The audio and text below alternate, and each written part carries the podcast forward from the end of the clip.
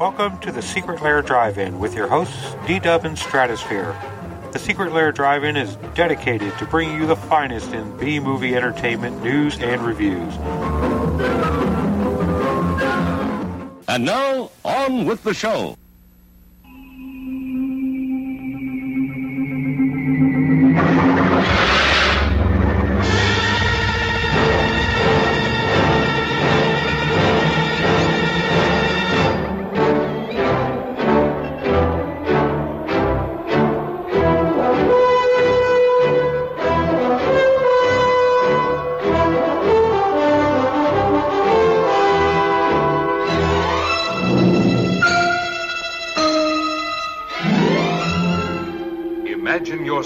As one of the crew of this faster than light spaceship of the future, sharing their curiosity to know the unknown, their tension, their readiness for inconceivable adventures.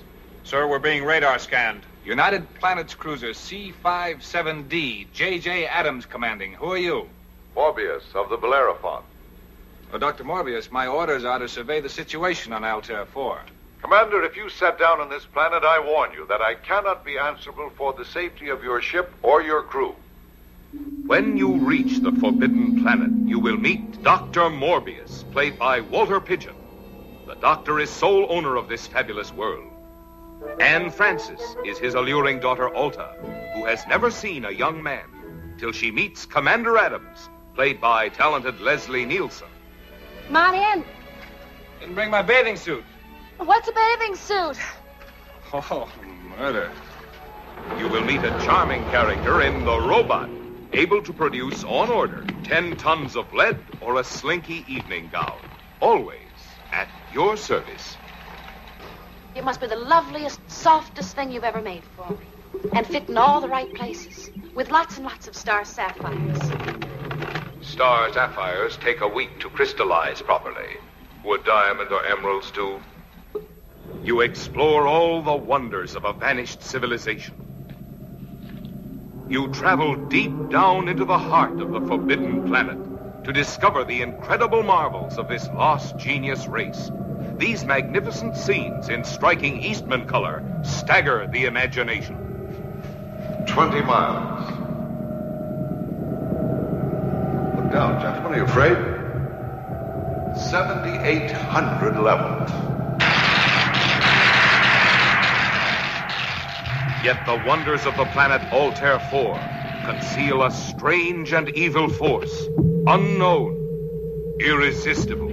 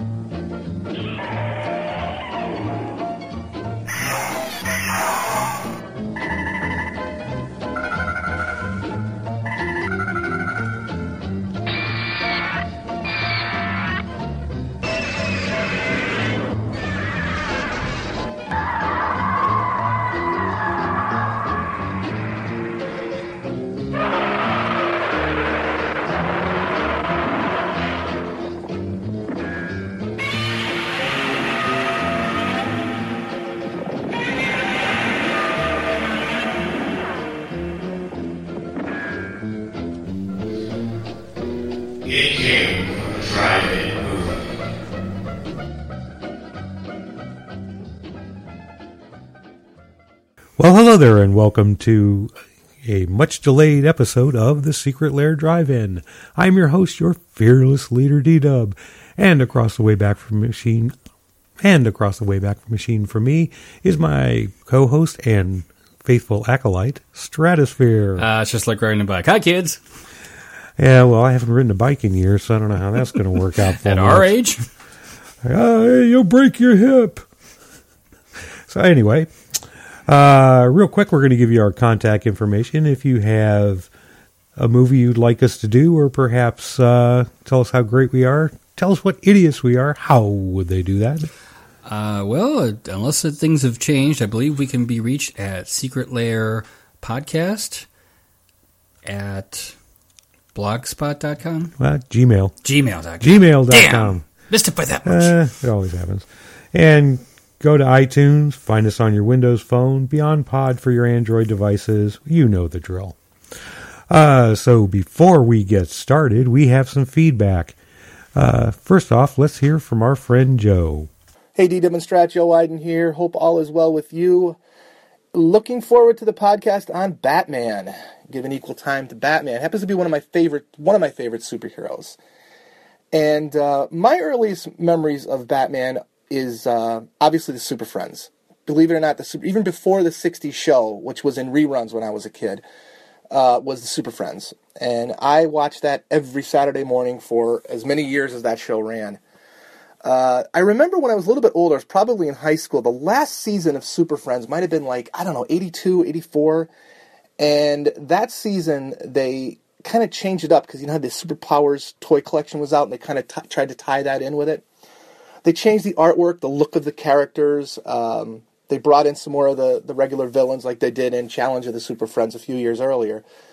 But, you know, they changed Superman up. He actually looked a little bit more heroic looking. Uh, Wonder Woman, they made her. She actually had the double uh, W's on her um, her costume. Uh, but Batman is. They made a lot of cool changes with Batman. They uh, he actually had the cape draped around him. Looked more like the comic book Batman. But anyway, that last season of Super Friends, I think it was called like uh, either Galactic Guardians or Legendary Superpowers Show. I think it was Galactic Guardians. That has the distinct honor of showing Batman's origin for the first time ever on the screen, whether it's the small screen, the big screen, whatever. But that last season of Super Friends, I believe it was called Galactic Guardians. The name of the episode is The Fear, with Scarecrow, actually has Batman's origin in it. They did a lot of neat stuff with that last season. One of the really cool things that they had never done in any of the Super Friends, they actually show Batman and Robin and Alfred hanging around in the Batcave with their masks off and, and flipped back. Um, They'd never done anything like that before. I think Clark Kent actually shows up in that episode as well. Uh, I mentioned the '60s uh, show. You know what? I like the look of that show. I I I just was never a huge fan of it. A little bit too comical for me, but I recognize that that was a good show. I mean, I recognize that people like it, and I get it. I understand why. For me, I watched that show for the Batmobile. In my opinion, that is the coolest car ever made for any TV, movie, anything. That 60s, uh, 1960s Batmobile is my favorite. It's, it's one of my favorite things of all time. I've got several die casts of it. I have model kits of it, pictures of it. I even have my my picture with the Batmobile. It happened to be in town here a few years ago, and I got my picture with it. Um, anyway, uh, you know, but that show was never really. I never really was not. I know it's available on DVD. I did not run out and buy it, but um, I recognize that how much people like it, and I get it. But I just, for me, it just was a little bit too comical. Even though I love the Penguin, Penguin was my favorite bad guy in that show. Uh, I'm interested to hearing what you guys have to say about that show because it was such a big deal. Uh, you know the Burton films, and you know later on the um, I forget the director of the last couple of films, but um, you know they were okay. Uh, I liked the first one, but you know it obviously has its flaws. But I mean, I remember in 1989, uh, breathless with anticipation, waiting for this film to come out. For the most part, I really did like it. I thought it was a very good interpretation of Batman. I was one of the few people that did not care Michael Keaton was playing that part. I did not care. I thought it would work fine. I, I had, um, I had some hopes for it. Um, I understood why a lot of people didn't understand it at the time. The other sequels got a lot goofier. Well, the second one, Returns, was pretty good. Burton did that. Of course, that ending completely fell apart. And I never really cared for Danny DeVito's um, Penguin. You know, just a little bit too disgusting for my. I always imagined the Penguin being a smart, sophisticated kind of bad guy, kind of like, uh, um, sort of like the way Burgess Meredith did it. But I just never really cared for DeVito's Penguin in it you know, uh, those movies got a little bit more ridiculous as we went around, as we went, uh, as we went on. Um, can't remember the director of the last two, but I really, I have never been a Jim Carrey fan, and I don't even think I saw Batman and Robin in the theaters. I, I or I don't know, was it called? Um, was it Batman and Robin or yeah, Batman and Robin? But uh, no, Forever. It was Batman Forever. That's the one with Val Kilmer. Yeah, I never really cared for Jim Carrey, so I don't even think I saw that one in the theaters. In fact, I don't think I saw any of those in the theaters. The last couple of Batman films, um, I just didn't. Joel Schumacher was the director of those, I believe. Never really cared for them. Tommy Lee Jones, Two Face. Again, too much comedy. We get to the Nolan films, and that was a game changer. I really think that he took that character and the Batman scenario and all the bad guys and everything. He really tried to set it in the real world. And I think that sparked something with other comic book films being brought to the thing, being brought to the to the to the screen. If you look at the um, the Iron Mans, the Captain Americas, the Hulk, they're more set in the real world. They're more, for lack of a better word, believable. But they're they're more set in the real world. There's not a lot of comedy in them. It's a lot more serious. Especially we get into like the the second Captain America movie, pretty pretty serious movie. They set they're set more in the real world, and I think it's the three Batman films that did that, that started that. Uh, I mean, I could be wrong about this. It just seems to me that ever since Batman Begins, where we had Batman in a real world setting, I think other comic book movies kind of went that way too, especially the Marvel ones, in my opinion. Uh, the Dark Knight, the second one, my favorite comic book movie of all time. I love it. I absolutely love it, and uh, I really I, I, like Christian Bale as Batman. I think he did a pretty good job. Uh, I love um, Michael Caine as Alfred, and you know Gary Oldman, Commissioner Gordon. But I got to say, Heath Ledger Heath Ledger's Joker, in my opinion, is the best comic book character brought to the screen ever. All the bad guys, all the good guys, all the characters that we've had brought to the television or to the movie screen over the years, I think his is the best. It's very different from the comics. It's very different than everything we've seen before, but I think he's the best. I watched that movie to watch his his performance. And the tragedy is will never get another one. I mean, it's such a tragedy. No one will ever be able to play that part like he did. Uh, you know, and he'll be able to play that part uh, again. He won't be able to play that part again, obviously. And I think that's so tragic because he was so, so good in it. You know, obviously got Academy Award. Uh, interested in seeing, you know, the, the Suicide Squad. I understand Joker's going to be in that. I think the actor Jared Leto's playing playing him. Interested in seeing that. Uh, the third Batman film, a little bit of a disappointment. I thought it was way too long, but I did like it. The one thing that I always had a problem with, I personally never considered Bane to be one of Batman's heavy hitters as a bad guy. When I think Batman's heavy hitters road gallery, obviously Joker, Penguin, Catwoman, the Riddler, maybe, you know what I mean? But I just never really considered Bane to be that big of a deal in Batman's rogue gallery. Yes, if you're familiar with the comics, he's the guy that broke Batman's back. He's the guy that took Batman out of commission for a, year, few years. But for whatever reason, I just never considered him to be a real um, threat, credible threat. He was good for what they needed for in that storyline, but as far as the movies, I just didn't care for him in the movies. I just didn't consider him uh, in the movies. Interested in seeing this next Superman, the Batman one. Um, you know, we'll see what happens. But I think over the years, Batman's had a lot of different interpretations.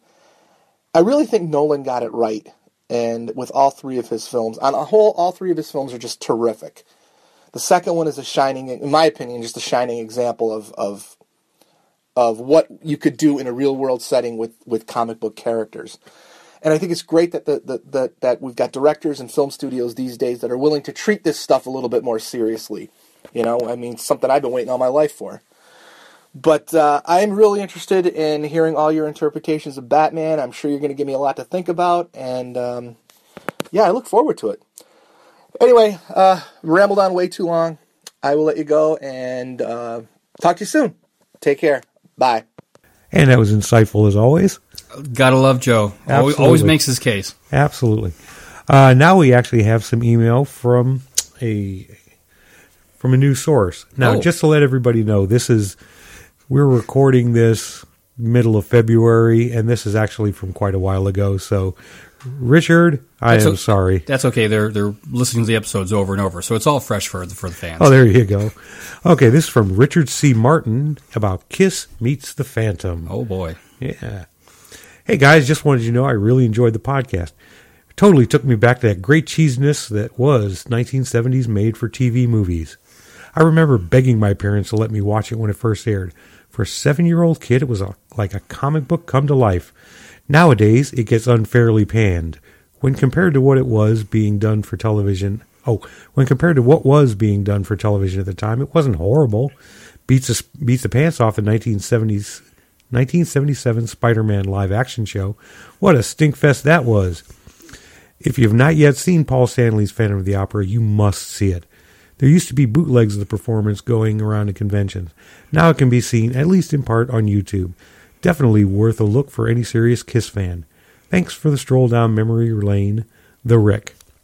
Well, first off, welcome aboard, and thank you for your uh, feedback. And yes, you know, the 77 Spider Man show was awful, but we still watched it all the time because it was something. I you know it always amazed me that that was canceled pretty much after one season, but the Hulk, which I thought was far inferior, actually lasted for that lasted for a few seasons, didn't it? It did. It, uh, I don't know exactly how many, but the thing, the thing with the Hulk, I mean, it, they were really retreading an old formula. I mean, it goes back to the Fugitive, and Oh you know, yeah, it was I mean- basically the fugitive with, with powers. it- yeah, and you know that same thing also showed up when they did the um, Planet of the Apes TV show. It was the same thing. Oh yeah, I do I mean, it's that. a what's the phrase you use? A trope. I mean, it's something that happens all over and over. So yeah, older than you think is the yeah, trope. exactly. tell you a funny story about the uh, uh, the Spider-Man show. Back when my daughter was really little, like about four or five, um, we got her into The Sound of Music. Well, Nicholas Hammond, who played Peter Parker in that, played, I believe, Friedrich in The Sound of Music. I couldn't tell you the kids' names. Okay, one of one of the one of the Von Trapp kids. Anyway, I had not seen this thing or cared about it since I was little. Really wasn't my thing. And uh, my wife and my daughter are sitting there watching it, and I walk in and I'm like, "Oh my god, it's Spider Man!" And the, and my you know my daughter's like five, but she knows who Spider Man is, and my wife is. They're both looking at me like, "Where?" I'm like, yeah, "You see that kid right there? That's Spider Man." and and they're just looking at me like, okay, just go sit down. Don't talk to us right now. Don't talk about yeah, we're we're doing sing along. Well, I've, anyway. and I've actually grown to like the the movie. It's got a good cheese. Uh, talk about uh, cheese factor. Uh, it's been a while since I've seen that. Well, we have one more from Joe here. And what do you have to say now, Joe? Hey, D Dub and Strat, Joe Iden here. Just checking in real quick. Uh, enjoyed the last couple of podcasts quite a bit. Um, I thought you did a great job with uh, Godzilla '98. Brought up some things I hadn't thought about. Uh, I have to admit, though, this is one time I didn't feel the need to go back and watch the movie because I'm not really nuts about that movie uh, as a Godzilla movie, like I said.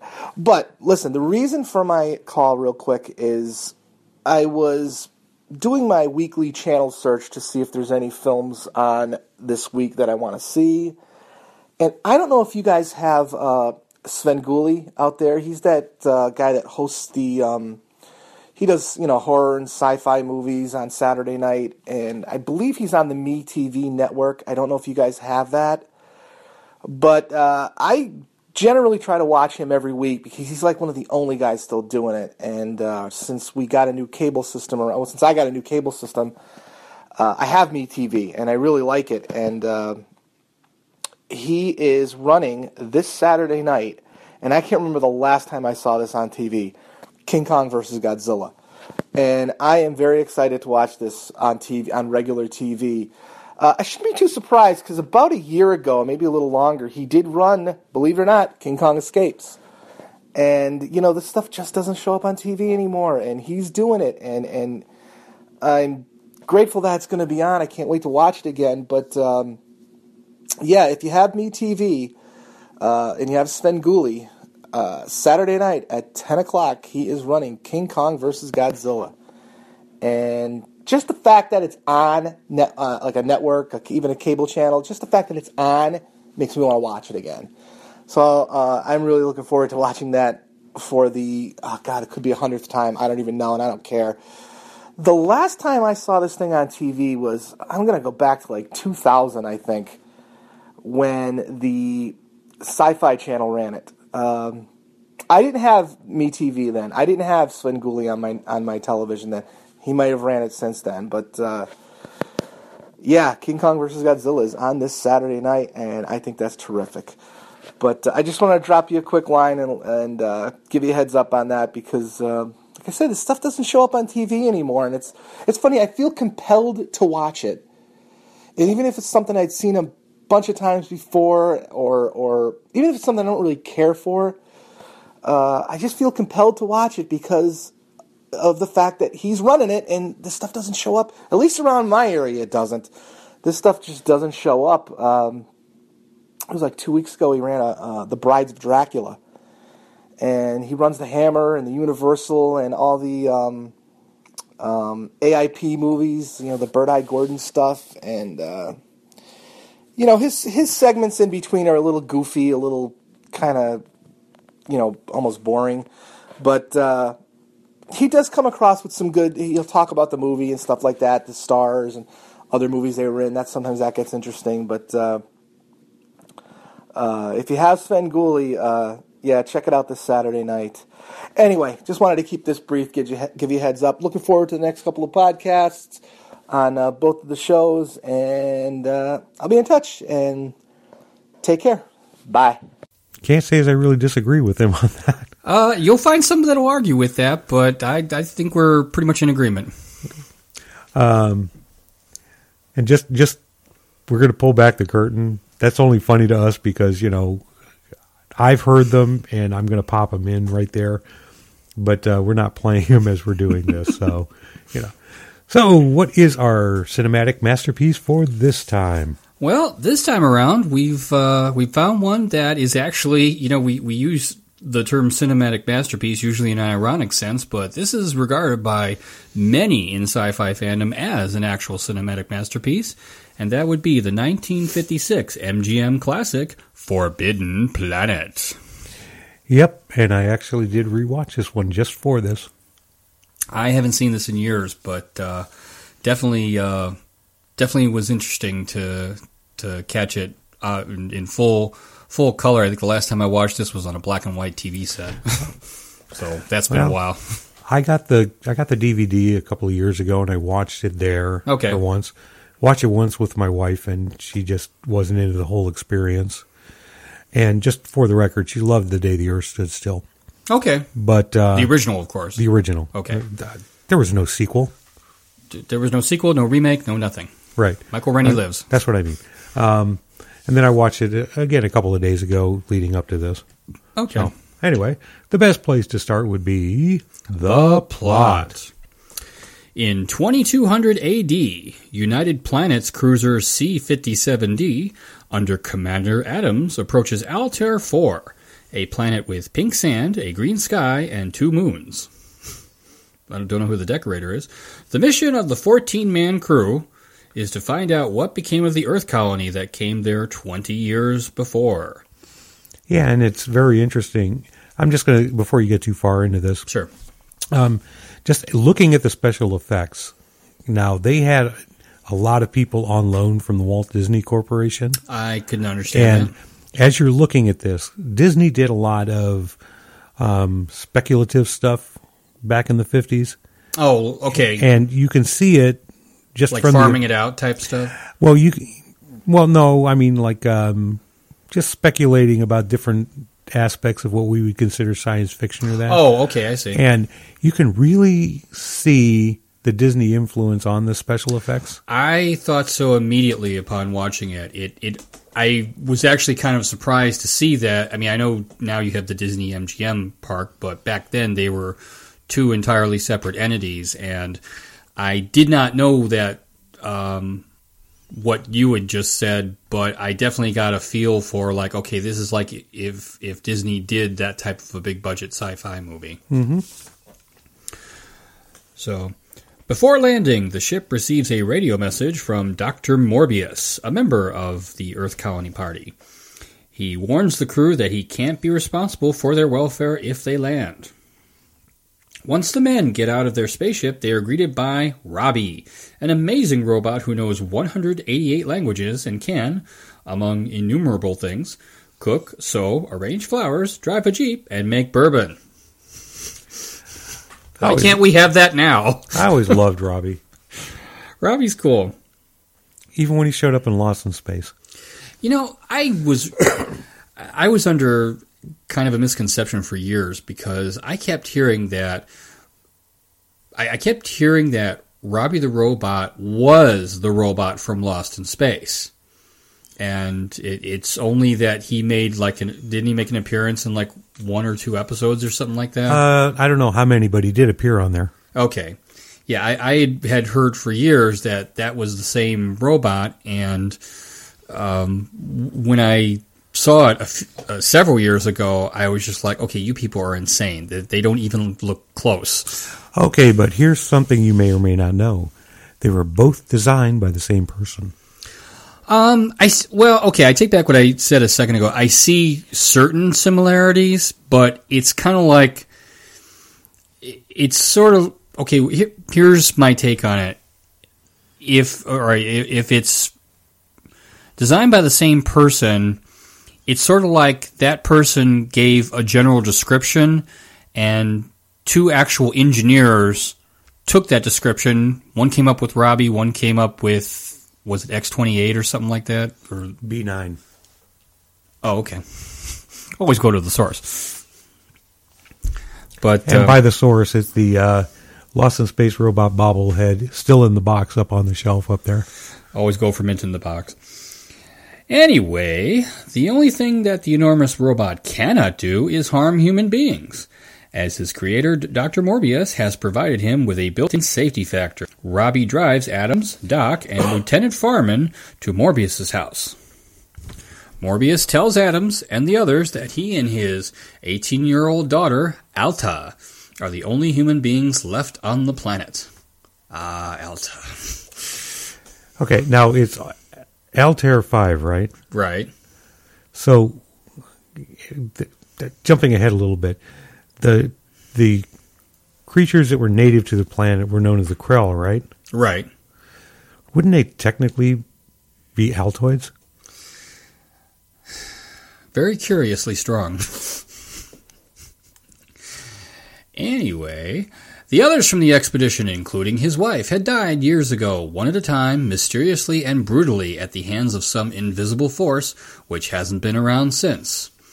He and his daughter have lived alone ever since with Robbie and some wild earth animals that Alta treats as pets. Alta has never seen a man other than her father and becomes very curious about them. Farman teaches her how to kiss, but she is not stimulated by the experience. Oh God, the subtext. Hell, it's not even Uh, subtext. It's no, pretty, it's pretty much pretty- right on the table. it's pretty much out there, yeah. Um, however, when she coaxes Adams into kissing her, she and he have a strong mutual attraction. It's Leslie Nielsen. I, uh, I'll definitely have something to say about Leslie Nielsen before this is over. At night, something damages the ship's equipment, preventing the ship from taking off until repairs are made. Conveniently. Well, they also, if I remember correctly, they had to salvage, they had to take apart part of the ship in order to um, make some sort of a transmitter so that they could transmit back to Oith. Yes. Okay. Okay, um, Morbius tells Adams and Doc that the planet was once inhabited by the Krell, Krell. a great 2,000 year old civilization. 2,000 years? I think it was longer than that. Okay, yeah, I was going to say, that's. because all he did was be I mean every time every time Walter Pidgeon would talk about him about the Krell it's like oh they were magnificent blah you're not worthy uh Yeah, but okay, I, I would agree with that. Um, the Krell the Krell, the two thousand year old civilization. Okay, well we'll assume it's more than that. That inexplicably, inexplicably disappeared in one night. He tells them that he has long been experimenting in an old Krell laboratory with a brain booster machine they left behind, and that it has increased his IQ to super genius level. At, I know, right? At night, the Coyote Wile E. Coyote.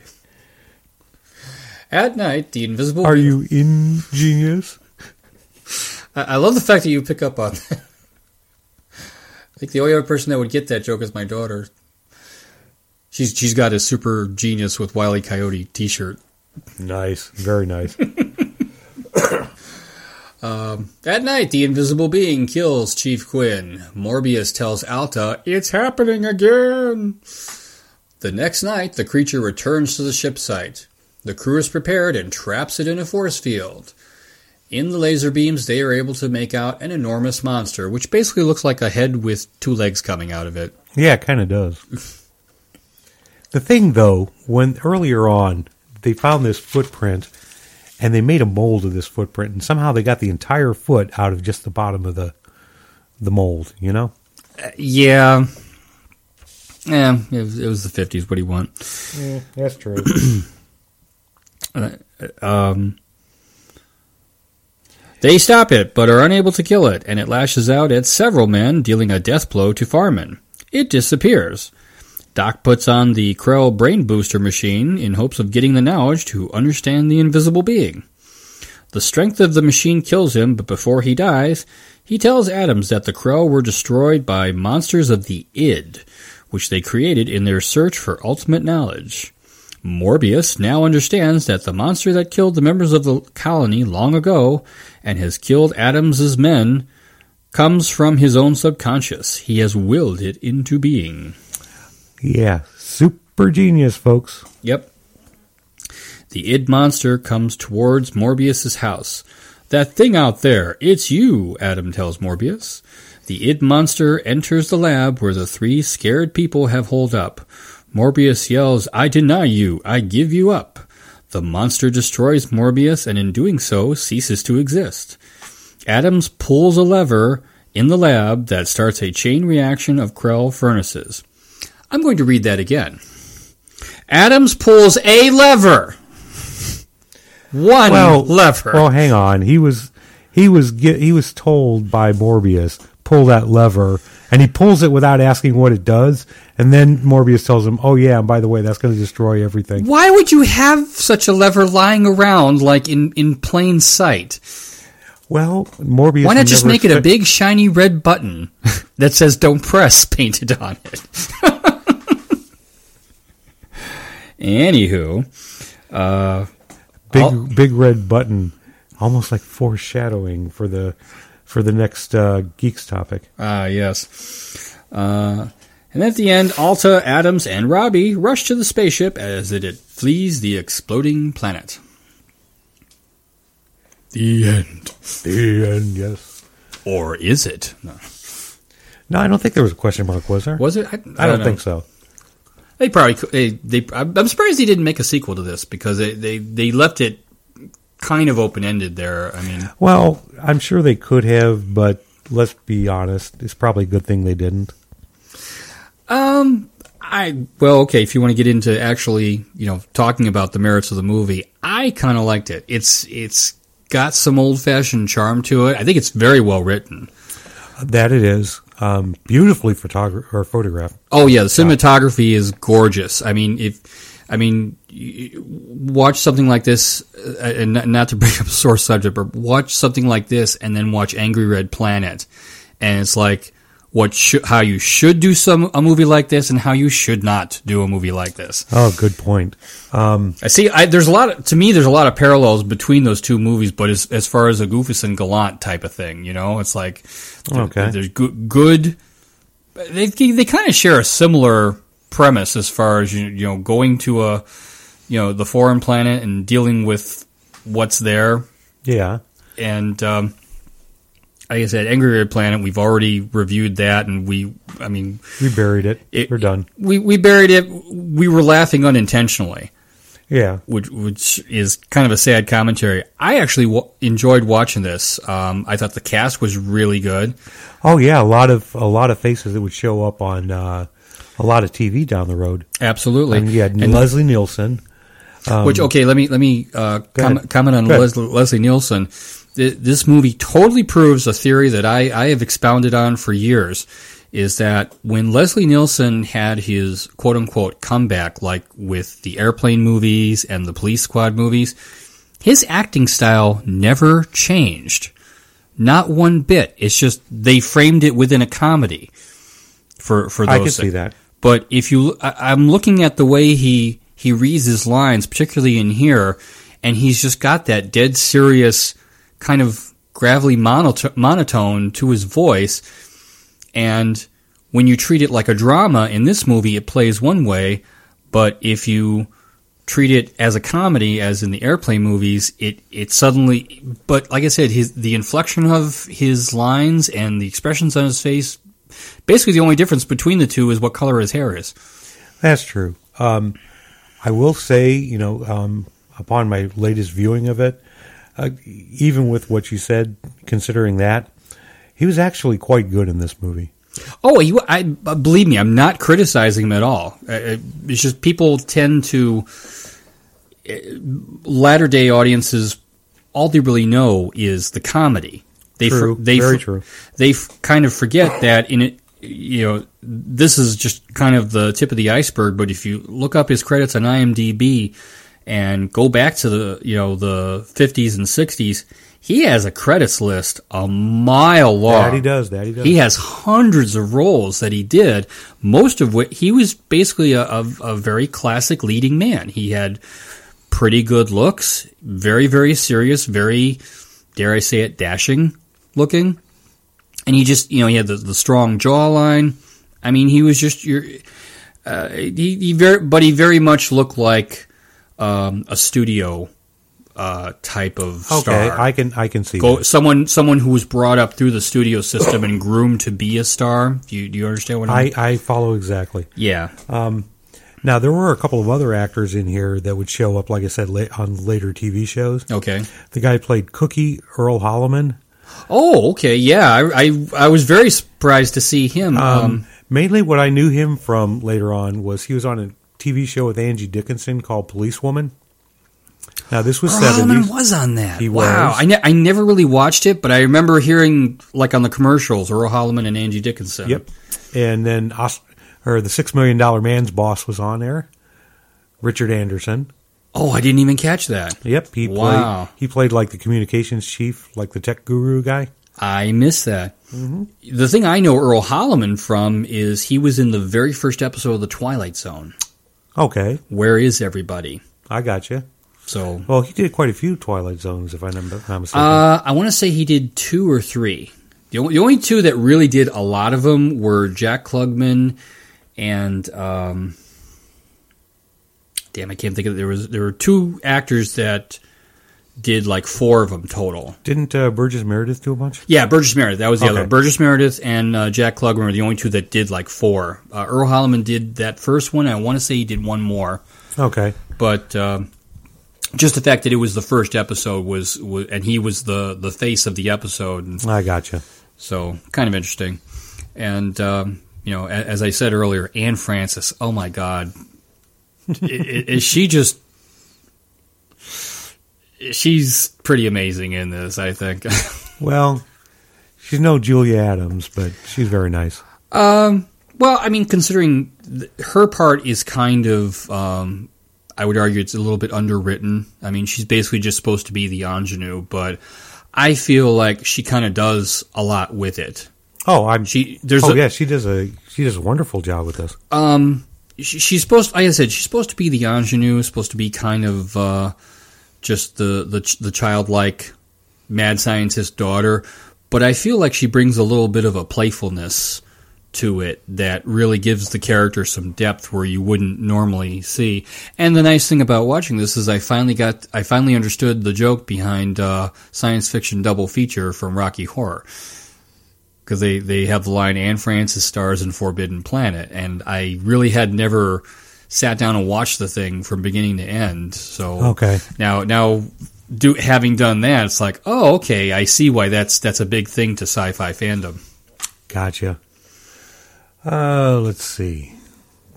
You know, this is what this is one of those movies. I know that people have gone on and on, and they say, "Well, based on the Tempest and all that," and I don't want to get into all of that because that's a little too.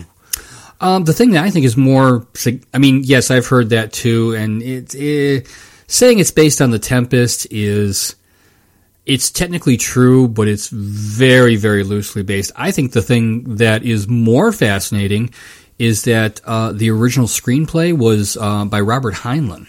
No kidding. Oh yes, I did not know that. yeah, he did the original screenplay for it. It went through several rewrites, but it was basically Robert Heinlein adapting The Tempest. Okay. So you, you had one master kind of adapting another master. So the, the raw material they had to work with was, was pretty solid. And as we talked about near the beginning, um, you know, very nice special effects for a 1956 movie. Well, yeah. As a matter of fact, from what I understand, just um, there really wasn't a whole lot of other special effects going on at the time because so many people were working. There were still movies one. being released in black and white. Well, there are just so many people working I on mean, look, this look, one. look at them. We, Yeah. you know, Yeah. you know, that was that was from a, right around this time, and except for the opening credits, there's there's no color in them. Very true. Yeah. And uh, you know, uh, I, as you said earlier, the the cinematography is just gorgeous. And uh, uh, is this um, is this Technicolor? Probably. Let's see, do I have that? I do not have that information. Or, Damn me! Oh, damn. But um, it's um, like I said, the colors. When you look at certain other movies from the era that the um, Some of the other movies from the era. Uh, the other movies from the era that have color have a tendency to, because color was such an, an emerging technology, Okay. Uh, tend to be a little like hurt your eyes. And I thought this was, I mean, it's obviously a cleaned up version that I had looked at, but it, it looked very nice. It didn't, it didn't look like, uh, I couldn't see what was going on because the colors were so It garish. didn't. It didn't slap you on the face quite so much. That was the problem that I was worried about. But Okay. um, the only part where it got a little bit intense was when they showed the creature caught in the uh, The force field. in the well, yeah, in the force field. But the I was willing to kind of suspend my my oh look, there's the wires type mentality because I I mitigated with okay, it's 1956. It looked animated. It didn't, eh, you know, right. but and that that was where you know we talked about the the Disney influence. That was Sure. that was especially the scene where I was like, God, this this could have been could have been shown on uh, Wonderful World of Disney very easily. That sure. that whole sequence. Absolutely. So Okay. Uh, with all that being said, how would you rate this one? Um, I'm gonna go craptastic. I, I really it, it had a great feel to it, and uh, I would definitely see it again, and I would recommend it to people. So that that to me is kind of the the two things that really makes or breaks something is would you yourself watch watch it again, or is this being swept under the rug of history? And if someone was looking for hey, if, if somebody's making the argument that you know, okay, all those sci-fi movies from the '50s are absolute crap, absolutely not. Th- No, this right. one, and obviously you mentioned um, Day the Earth Stood Still, which Sure. you know we'll probably have to review that one at some point. But Oh, you uh, make it sound like such a chore. Oh, we'll have to review. you'll have to review it. You know, we don't want to, but we have to because we love you, the fans. Okay. Okay. With that, with, oh, How are you reviewing I'm. Yeah. bleh. Say. I'm going to go craptastic as well. I'm not quite ready to give it the top of the top. Uh, that's why I feel a little short too. It, it's not an absolute rave, but it was. It's not going to be one that, as I'm going through the channels, I'm going to stop to watch it every time if I see it on the it- cable. It's not. Yeah, it's not quite in that upper tier. I know exactly what you speak of when you say that, but it it's definitely one of these. Uh, maybe a year or so from now, looking for looking for something to Yeah. watch. Pull this out and uh, exactly. maybe maybe I'll have the the big screen TV in in the Strat Cave by then. Oh, there you go. We're still working on it. Oh, okay. So, with that being said, what are we doing next time? Well, I know it's not summer, it's the middle of a very, very cold winter, but we are doing a double feature. We are. We are. We are doing, wait for it, Sharknado and Sharknado 2. Oh, that's going to be a fun one, folks. so, so, once again, Secret Lair Podcast at gmail.com. And this is D Dub And Stratosphere, saying go watch a B movie. And why? because these things won't watch themselves. Later, folks. Bye, kids.